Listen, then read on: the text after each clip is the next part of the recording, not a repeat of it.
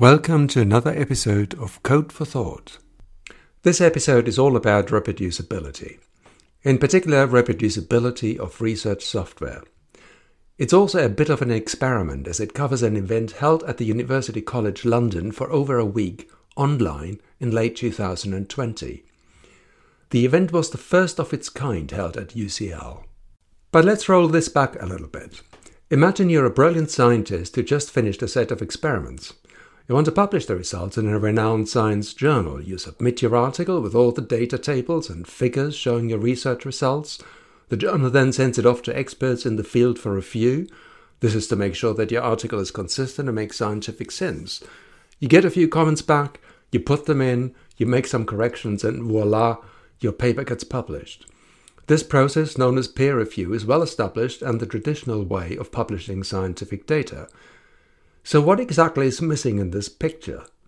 Well, most research nowadays involves software, and let's assume the data you just published in a journal come out of a software application that you and your research colleagues wrote. So who reviews the software? Who makes sure that it does what it says on the tin? And this is exactly the idea behind Reproducibility Hackathon, or short, ReproHack. But let's hand over to Anna Krystalli. Anna is a research software engineer at the University of Sheffield in the U K and one of the leaders of the ReproHack events and network.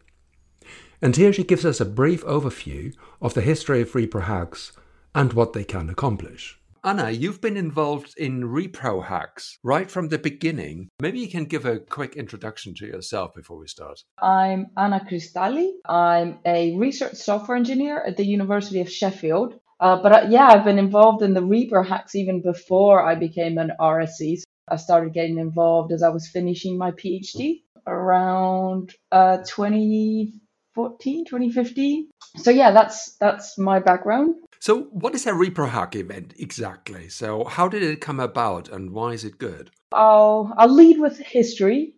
It was initially part of OpenCon satellite events. And the idea behind, well, well, it was originally inspired by a course run by Owen Petchey, which is called Reproducible Research in Ecology, Evolution, Behavior, and Environmental Studies. It's quite a mouthful.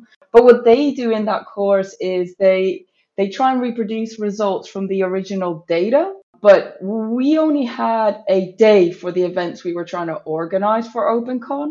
And so we decided to make the challenge to be to try and reproduce uh, a res- published result from uh, published code and data. So both the code and data were available, and the challenge was just to try and reproduce the result. We ran a couple of these events uh, for in Berlin in twenty sixteen and London in uh, twenty seventeen. Uh, and then not much happened for a bit, until uh, I made the ReproHacks or, or reviving the initiative part of my S S I fellowship, uh, which I started a couple of years ago. That That's when we so, sort of started revisiting it and running more events. What we found that's really nice about these events is it's now we sort of view it as a sandbox for practicing mm. reproducible research. So it gives authors an opportunity to um, test drive their papers, if you like. So, so far, right. all the papers that have been worked on at ReproHack events have been submitted by the authors. And during a ReproHack event, so uh, while participants during an event are trying to reproduce a paper, they fill in a feedback form uh, that gets them to focus on aspects like reproducibility, reusability, transparency, documentation. And then all that feedback goes back to the original author. So the original authors get uh, not just uh, uh, the result, you know, whether someone try- mm. managed to reproduce or not, but they get uh, specific feedback on the experiences that other people had trying to work with their materials. So authors find that really useful. And then again, participants find it really useful in terms of, you know, there's a, there's a big deal made about how, especially now when you start your PhD, you need to make your work reproducible uh, and why it's important. But what we found is there's not a lot of opportunity to practice. And right. so th- both producing such work, but also working with other people's work. So participants get uh, the opportunity to work with the with the real real life materials rather than sort of dummy materials where we're trying to just introduce gently a few basic concepts. So we think this, not that we don't need training and we don't need simple examples of things to try and introduce concepts, but we think that also working with something like a like a full real life example is just really beneficial, and both of those together uh, can really help people learn what it takes to make to, to build reproducible research. We mentioned U K, and you're, of course, in the, mm-hmm. at the University in Sheffield. I mean, are these ReproHack events running outside the U K as well? Yeah, in fact, the maybe after my S S I fellowship, I ran one event in Manchester and then got contacted by uh, some Our Ladies in Leiden, or in the Netherlands. They're not all in Leiden, right. But they wanted to organize a Leiden event, which went really well, actually. They probably ran the biggest event uh, up to that day. And then um, quite a few of them ended up for, uh, joining and forming the core team of the Repro uh, of the ReproHack project as it stands now. So yes, we've had one in Leiden, we've had one in PyData L A, and then recently uh, one of our core team members, uh, Florencia D'Andrea, she ran one as part of LatinR, which was in Spanish. I tried to understand. I understood some of it.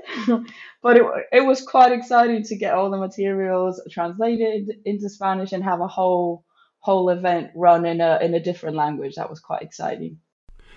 But back to the University College London and my colleague David, who organised the whole event as part of the Open Science Week held at U C L in October two thousand twenty.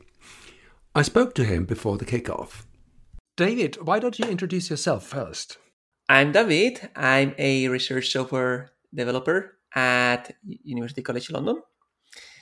My background before I become an R S C was uh, in astrophysics, particularly to look looking at the sun and doing what is called solar physics. I understand you're running a ReproHack. So uh, could you tell me a little bit about what this ReproHack is? Is it your first one, actually? It is my first one as the organizer. I've attended a, I could say one and a half before. The first one I attended was by by Anna, who you interviewed, yeah. And she ran that episode, that episode, that uh, ReproHack a year and a half ago, and that was quite uh, interesting. That was quite uh, illustrative in the sense of seeing whether you could reproduce a paper. As a researcher myself, I've been in that situation before, but not with papers that provide code. So that was a, a eye-opener in a way. And then I had attended a new one uh, last week as part of the LatinR, where I was kind of a helping. This time is I'm organizing it once, so it will be a online event, and it will be different because it will be over multiple days instead of uh, only a single day as the previous one I attended. Yeah, that's quite a different thing. So how do you think it's going to be? I mean, what are the challenges for running this online? So running online have its own challenges in terms of you're not in a room with people and shouting between different groups for help. You're going to be on a online room, either a breakout room of any of the tools that are available. And that by itself is a challenge already. The other challenge is that you cannot look over the shoulders what other people are doing or how to help them in a way that it will be uh, useful. You you need to wait kind of for them to say, hey, I need help. Uh, whether in a live place, uh, physical place, I should say, you can see their faces. It's like kind of like in, in teaching, right? So you could see who may be struggling or who may need help with, even before they ask for it. Last week was online, the one that uh, as part of the LatinR, and it works very well. So I'm I think that ours here at U C L could be as exciting as that one. How many people have registered for it? So far, there's only a sixteen people. Only sixteen. That's that's quite a few, actually. Yeah, sure. Now, the other challenge that we have uh, is that we are going to run it over a week, where normally in the previous ones, it's been an event of a day or an event of a few hours. So you have the people full attention over that time. I wanted to experiment a little bit in this one and have it over a expanded period of time so people could work on it on their own rhythm without having to have much pressure on, oh, I have to do that in, in twenty minutes, which on a side, it may be good. On the other side, it could be bad as well, because it may dissolve their enthusiasm over the whole week and don't complete it or forget about it or get into other things that happen in life. So let's see how it goes. Are you nervous? No. Why not? I, I mean, I'm excited. I'm not nervous in a sense of panicking that it will go wrong. I was a few days ago when I only have two people register. Once I saw they were more than ten, like, okay, you know, it's fine. And so the big day arrived. And as usual with these events, it started with a kickoff. But I hand over to David again, who actually introduced the whole event and what to expect from it. Uh, I want to welcome you to the first U C L ReproHack that we are doing as part of the Open Access Week. Some additional considerations is that because we're going to be reproducing papers from authors, so two things to have in mind. Reproducibility is hard, not for us to do the reproducibility, but also to provide something that is reproducible. And also that this, the authors that have submitted their papers are incredibly brave, because they are put in there and say, okay, try, test my paper. As part of the kickoff, David invited an expert from LatinR to help set the scene. I would like you to introduce uh, Doctor Daniela Valeri. She is a researcher and lecturer at the Universidad de la S U A I in Ecuador, and she's expert on geoinformational and geostatistics. She's a great supporter of reproducibility, and she loves R. So I heard. In the presentation, Doctor Valeri demonstrated the challenges that people face when they try to reproduce other people's work and software. Reproducibility, we, we can have like a spectrum. And on the one side of this spectrum, we have a, only the publication with not no a reproducible code at all. And on the other side, we have a full replication in which we can execute and with the same data, the same analysis, and reach or achieve the same results. A very recent publication of Kulima in this same year, this is a work in ecology. She checked all the published literature and, and trying to, to describe in what step of this, of this spectrum are most of the published papers. So seventy-three percent of the of the paper did not provide any code at all. A five percent not provided some code, but not all the code. And one percent did not provide the data. So we, we have a twenty-one percent of the literature of the paper that had, have the potential of being reproducible, but they didn't provide a, any kind of information to, to do that. She concluded that twenty-six percent did not use a, a free software. So this can be a limitation sometimes for accessing to the license of that code. Even if they use it an open source software, fifty-six percent did not provide the, or the, the data was incomplete. And finally, another forty-six percent did not provide this, the specific software version. So this type of research, in this case, is from the ecology area, but is, uh, is being done in different areas of science. And at least in my, in my area, that is spatial analysis, there are some uh, very recent papers that are doing this same kind of analysis, trying to, to put on on the focus, the need to start in doing reproducible science. Doctor Valeri certainly puts the challenge of reproducing papers into perspective. And it's quite sobering when you think how hard it still is to have published papers being reproduced and being reproducible. So clearly there's still a lot to do. But back to the event. So following her presentation and after settling the logistics of the event, the team then started to reproduce a set of a dozen selected papers. And in a couple of moments you'll be hearing from two participants, Xisheng and Alexandra, how it went for them. But for now let's summarize it. So during a ReproHack event, which is what we just learned, a set of papers are selected, papers that have been made available by the authors, along with the data and the software. Following that, participants then tried to reproduce the software results with the data and the software given, filling out a form that will be then handed back to the author as a constructive feedback. And before we go and talk to Xisheng and Alexandra, I actually wanted to find out what the common problems are that could occur when you try to reproduce papers. So let's take us back to Anna.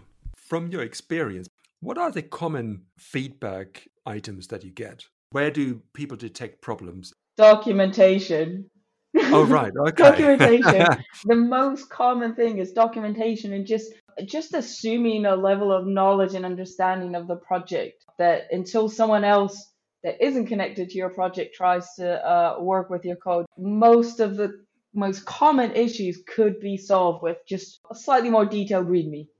So documentation appears to be the problem number one of reproducing papers. But now let's hear from Xisheng and Alexandra how the event went for them. Here's Xisheng. Hello, Lou Xisheng. Uh, very nice to see you and hear you. I believe that you take part in the ReproHack at U C L. Yeah, that was my first time to attend the ReproHack. Can you give us a quick uh, introduction of uh, what you're doing at U C L? My research area is the epidemiological and public health of older adults uh, among China and uh, U K. Why did you join the ReproHack event? I think uh, it's a better way to learning how to code by replicate replicate other researchers' code. And uh, by attending the ReproHack, and I have learned a lot about uh, how to do it. And also, the ReproHack teaches me that uh, I should uh, share my code to others. How was the ReproHack for you? I mean, what did, did you find out anything interesting in the trying to reproduce the paper? I tried to reproduce the code, and I found, found that it was not very easy. We only uh-huh. success part of the research. For example, there are three figures in that paper, but we can only produce one figure of by, by the coding. As you can see, the, the code is always very long, and uh, we, we couldn't find the error, and uh, it's very hard. Getting and trying to run other people's code obviously is hard. And here's the experience from Alexandra, another participant of the ReproHack event. Hi, Alexandra. Hi, Peter. You took part in the ReproHack, and uh, maybe you could start by introducing yourself quickly. Uh, so I'm a postdoc at U C L School of Pharmacy, and broadly my research is about um, therapy and diagnostics using uh, gold-based nanomaterials and like. What brought you to ReproHack in the first place? I've been thinking a great deal about open science recently, mm. and then uh, recently I was listening to the uh, launch of the Open Science uh, office at U C L. Someone mentioned there all the events they're running this week with Open Science Week, and then um, I kind of stumbled across this event and fifteen minutes before it started. fifteen minutes, yeah. Indeed. Yeah. What is it that fascinates you about open science? I suppose it's a belief that science should be self-correcting. Science is becoming more and more complex, and we're working more and more in teams. And if we are not incredibly open and transparent about what we do, we'll, I mean, the other thing is that science should be building upon science. What kind of paper did you actually look at? The general idea was based on bioinformatics data to identify, well, to use a new model to identify uh, genes that drive cancer. Uh, they also used, we did some experimental bits in that in there, and that, I found that very interesting. Uh, what did you find out?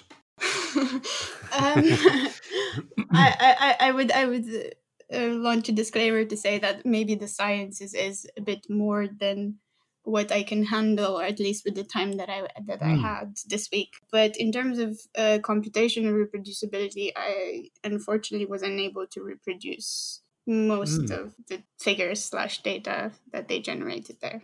Could you find out why that was? So I think from the discussion with others, there were similar trends in that there were some discrepancies between the documentation and the paper itself. I think the helpful thing was that there was, so this particular paper used used R well as a language to write their code and their script. And so they, they uh, provide an R-marked document, which is essentially a document we have bits of text explaining what the code is going to do and then the code itself. So it was quite easy to follow and see where things were failing in that sense. But it's nevertheless unfortunate that it did fail. Xisheng and Alexandra more or less reflect what both Doctor Valeri and Anna said about the common failings when trying to reproduce papers. But as both Anna and Doctor Valeri mentioned at the beginning, reproducing papers is only a part of what ReproHack events try to accomplish. Really, the main drive is to introduce and establish the concept of reproducibility in the work of researchers. To think about that the software they use to produce results needs to be testable and reproducible. This requires a shift in mindset, as Doctor Daniela Valeri put it in the ReproHack event meeting. We need to still work quite a lot, uh, trying to allow this cultural shift. Now we are in an environment in which sometimes we got like a reward for publishing more and more citable, but also publishing more. But now we need to make a shift in which maybe, not maybe, is better, maybe to publish less, but with higher standards. So we need to, to spread the word about about uh, reproducible science and starting to apply it in our day, daily life. That sounds like a formidable challenge, because in research the principle of publish or perish still reigns supreme. But maybe events like ReproHacks can gradually bring about some change for a more reproducible science output. As Anna mentioned, ReproHack events like the one at U C L have sprung up across the globe and are running in different countries. In the final part of this episode, I wanted to know from Anna what she thinks the future of ReproHack will be. So how do you see the future of ReproHacks? Because, I mean, we get an awful lot of papers being pushed mm-hmm. out. It's impossible probably to check all of them for reproducibility. But so how do you see the future of ReproHack? What, what's the end game, if you like? Well, to be honest, ideally, we won't need ReproHacks in the future. This sort of uh, code reviewing or re- reviewing code as part of the academic process will be normalized. Feels like something that you might want to be doing within your lab groups before you publish mm. papers, have your peers uh, and colleagues try and reproduce your papers. To me, th- the reason this is important isn't just learning about reproducibility. It's ultimately, it's about getting more eyes on code. It's about training people to, to effectively uh, look at code is, is what ReproHacks are all about. But ultimately, the whole What all of this is about for me is more eyes on code means we, we pick up more errors that we're bound to make. The more eyes on code for me means more robust research, especially given how or how computation intensive our research is becoming. So really, I'd, I'd imagine these to be like we have journal clubs. We have, maybe they're not called ReproHacks, but you you have this activity embedded, especially within disciplines that where coding is important. Uh, so yeah, hopefully they'll disappear. but but for the time being, I think uh, you know the more events we can have where people can practice, it, uh, the better. I hope this episode has given you an idea about what a ReproHack event is, how it is set up, and what its aims are. And maybe, hopefully, it will inspire you to join such an event in future, and maybe even run one. As for the participants and organisers of the ReproHack event at U C L. It's been an exciting week and a lot of fun, despite the fact that it was held entirely online and spread over several days. No doubt we'll be able to get back to meeting in person once the pandemic subsides. In the meantime, let me finish with this thought. I think we live in exciting times. There's an enormous output of research and science happening around the globe. And with software being at the core of most of this output, traditional science communication and publishing is being challenged. And quite rightly so. The hope is that events like ReproHacks change the mindsets and habits of researchers to make their output more reproducible. And hopefully this will lead to a future where checking software and tools used to create research data is part of an established routine, or as they say, business as usual. And with that, goodbye.